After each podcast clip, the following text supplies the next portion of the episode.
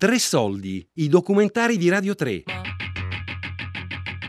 Minerale, vegetale e animale. Storie dalla Val Chiavenna di Carla Fioravanti.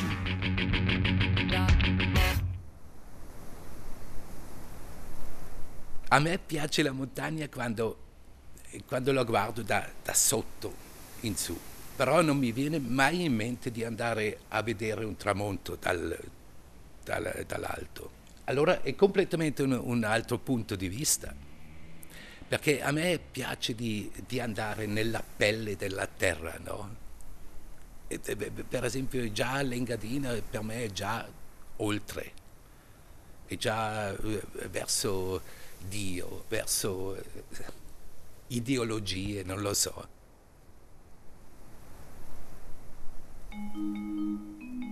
Le osservazioni dell'artista Bruno Ritter ci fanno entrare nella pelle della terra in questa valle, dove il richiamo dell'Engadina, una volta passato il confine svizzero, è ricco delle risonanze del pensiero di Nietzsche e del luogo in cui viveva, Sils.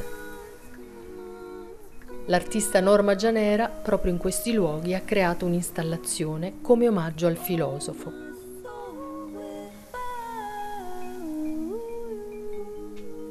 Nietzsche è diventato scemo lì. Solo per dire. ecco, ecco dopo, dopo, subentrano questi discorsi, no, di, di, c'era un bellissimo, un bellissimo filmato di Dürrenmatt quando lui, Dürrenmatt, stava a, a Maloja e lui parlava della deficienza di, de, dell'alta montagna, ma proprio... E, e dopo, ecco, sai, sono questi discorsi che è relativo, no? il Nietzsche era qui e, e, si sentiva anche condannato di stare qui. No? C'era un percorso all'interno del, del, sentiero Segantini di opere di land art e eh, bisognava presentare un progetto. Il mio progetto è stato approvato e eh, avevo rappresentato la sagoma del lago di Sils, riferito anche al concetto di Nietzsche che aveva di quel luogo la sagoma di, del lago di Sils era proprio 1 a 6.000 al di sopra dello spazio del tempo ed era cioè, proprio un, un, omaggio a Nietzsche, al, al suo pensiero eh, nato e cresciuto in un, una sorta di aspetto delirante camminando intorno al così parlò Zarathustra fondamentalmente è stato scritto uh, quando lui viveva a Sils, vicino al lago, eccetera. E per me la natura quando influisce, quando uno è aperto proprio alla percezione di questa, di questa forza che va oltre qualsiasi cosa umana e eh, superumana, il riuscire a a sentire questo in un luogo comunque come è Sils, eh, per me andava omaggiato questo, questo agire che poi è stato anche secondo me un pochino travisato perché era un pensiero dal mio punto di vista così vasto e così eh, legato al mondo naturale che è facilmente travisabile da ogni interesse umano. Il pensiero di Nietzsche per me è questo, cioè è il pazzo della situazione. Ed è facile poi eh, manipolare il pensiero di una persona che viene giudicata pazza. Um, o impazzisci perché comunque sia eh, pensi io vi do una chiave e voi non capite niente e io mi spreco la vita. E allora divento pazzo Poiché il terreno roccioso in alta montagna è inaccessibile, in passato era spesso considerato la dimora delle divinità. La montagna, come simbolo del collegamento alle divinità, si eleva al di sopra del mondo umano e si avvicina al cielo. Io ho iniziato a volare con il deltaplano. Da prima eh, andavo a scalare le montagne. da che ho scoperto il volo ho, ho, mi sono riscattato eh, da questa situazione territoriale Per capirne qualcosa bisogna andare in alto. Questo è un fatto proprio che ha anche a che fare con, cioè, con l'uomo. L'uomo non può essere in fondo uh, ad un averno, deve andare in alto. In alto inizia a respirare e a capire qualcosa di più, anche capire dove è situato. Le riflessioni sulla mancanza di orizzonti e il senso di costrizione che le condizioni morfologiche della valle impongono sono raccontate da Ritter e Lisignoli, del Bondio Gianera e dalla fotografa Susanna Pozzoli. Tutti con la sensibilità leggera e precisa degli artisti rimandano alla natura e alla ricerca della conoscenza.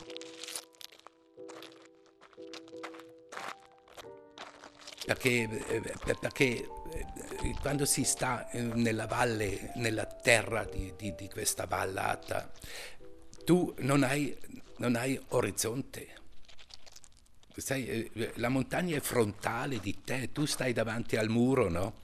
E poi io ogni tanto, eh, sì, non, non, non sono eh, adesso un fanatico di, di, Alberto Giacometti, però vedendo, eh, vedendo come lui ha recuperato que, eh, questo tipo di sensazione anche a Parigi, vivendo in uno studio di, di 4x4 metri, eh, era la stessa identica situazione come in valle. E questo secondo me è molto importante. Eh, sai, ecco, e poi eh, non so che è vero, però eh, dicevano anche che lui ha sempre lasciato acceso la luce perché aveva paura del buio, no?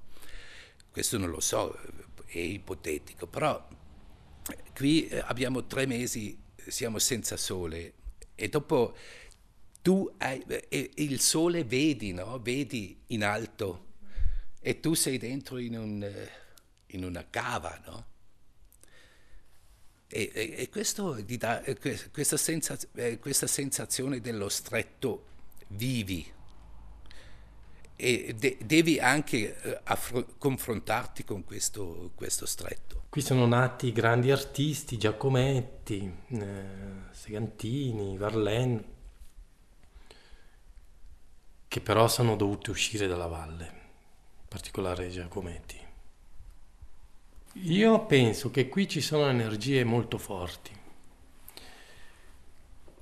che se non si ha la consapevolezza di che cosa sono queste energie, queste energie possono essere aggressive verso di noi e nello stesso tempo possono essere al contrario energie molto positive, è un po' come l'atomo, può distruggere o può ricreare. In Bregaglia la, le rocce sono così dure e così che se non fai arte muori. Era un po' la mia idea, però è un po'... non, è, non, non sono tutti artisti qua. Eh però eh, la, io preferisco come paese, prima di tutto amo enormemente gli orizzonti più bassi, a parte che eh, c'è, c'è, forse più in là quando ho fatto dei ho preso anche un po' corsi di calligrafia cinese così. Ho visto che tutte queste rocce gole eh, genge o come si chiama questi burroni e così eh, si può senza salire fare una passeggiata e salire con la matita o col carboncino o con l'inchiodo, allora diventa, diventa interessante per me entrare in queste gole, salire con lo sguardo e poi riprodurlo X con, o anche con un pennello, col, con l'inchiostro di china. O... Ho fatto una serie di 100 Pizzlizun quando stavo a Maloia. Questo, eh, il Pizzlizun è un, un, uh, una forma di vulcano, un triangolo, eh, che ha sempre una nuvola sopra, eh, somiglia a un Fuciyama, no? che, che, ci sono le 100 vedute di Hokusai. E io l'ho fatto ehm, con questa montagna, ho fatto 100 vedute di, del Pizzlizun che sono cartoline postali, che sono nella banca cantonale lì a Vico Soprano. sai, ti vengono in mente queste tradizioni, no? il, il, il eh, Cézanne con il Mont Saint-Victoire, c'è ecco Hokusai con il suo Fujiyama e dopo ci sono un sacco di altri che avevano una montagna preferita, sì, davanti a loro, no? neanche preferito, però era lì, no? dovevano fare qualcosa con questa vista. E, e questo ecco, è una re- realizzazione di Maloia. E poi contemporaneamente ho fatto, avevo lo studio lì a, a Santa Croce,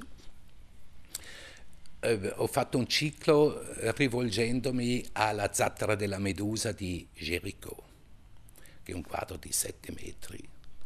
E io ho fatto questi 15 sopravvissuti qui in valle, che si oppongono contro i pareti, contro la, lo stretto. Una volta ho visto, ma tantissimi anni fa, quando ero ragazzo, un'opera di, come si chiama quella quell'artista ehm, che amico di Andy Warhol, non... non uh, Kate Haring. Kate Haring. Ecco. Ho visto un, un, uh, un, disegno che c'era un uomo che si metteva una mano dentro in un, in un buco del, del torace e mi ha impressionato perché alla fine la parte che noi identifichiamo come noi stessi è la parte emozionale. E allora ho fatto questa, questa scultura che dapprima la volevo piena, poi dopo ho fatto la struttura in fil di ferro per poterla riempire con del, dei cementi e ho visto che era bella così in fil di ferro perché delineava il, la sagoma, però era evanescente, come se la persona non, non, esistesse, non esistesse. E poi ho fatto questo buco nel, nel, nel, nella parte toracica, perché la parte... Eh, che attrae. Tutte nelle mie sculture c'è sempre una parte che manca e la parte che manca per me è la parte che voglio rappresentare. Allora, il mio rapporto con Chiavenna è particolare, però non è neutrale. Mm, è stato mm, più o meno armonico, a tratti conflittuale, però è una terra, una terra molto forte, una terra che ha carattere e quindi non ci si può confrontare in modo dolce secondo me. Eh, Chiavenna è una conca in mezzo a una vallata di montagne eh, che possono essere o molto protettive per alcuni o estremamente soffocanti per altri. Oppure in aspetti e momenti diversi della vita ci si può sentire accolti e protetti oppure può mancare il senso di orizzonte. Io sono una fotografa, per me l'orizzonte è la possibilità di pensare ad altri luoghi, ad altri viaggi, a, ad altre chance. E ho sentito abbastanza presto il desiderio di uscire da questa conca. Penso che anche sì, noi siamo favoriti dall'aspetto naturale perché viviamo a contatto con la natura e la natura è, diciamo, ha origini primordiali nella ricerca così anche filosofica della nostra origine, per cui ne siamo favoriti. Però poi è comunque un percorso che sono tappe di tutta una vita, è un percorso che nasce da una domanda, da una domanda sulla vita. Per me lo spazio è il lavoro, è il dialogo che c'è fra spazio, lavoro e eh, spettatore è la cosa principale. Perché la creatività da un lato è una volontà e da un lato è anche un bisogno. Cioè, quando ti trovi in una situazione dove non hai niente, ti devi inventare qualcosa per far fronte, ma non solo al fabbisogno, anche al piacere, perché questa è un'altra questione che divide ciò che è artigianato da ciò che è arte, perché l'artigianato corrisponde a un fabbisogno a, a spesso. L'arte risponde a una ricerca anche piacevole, una ricerca dell'impossibile a volte.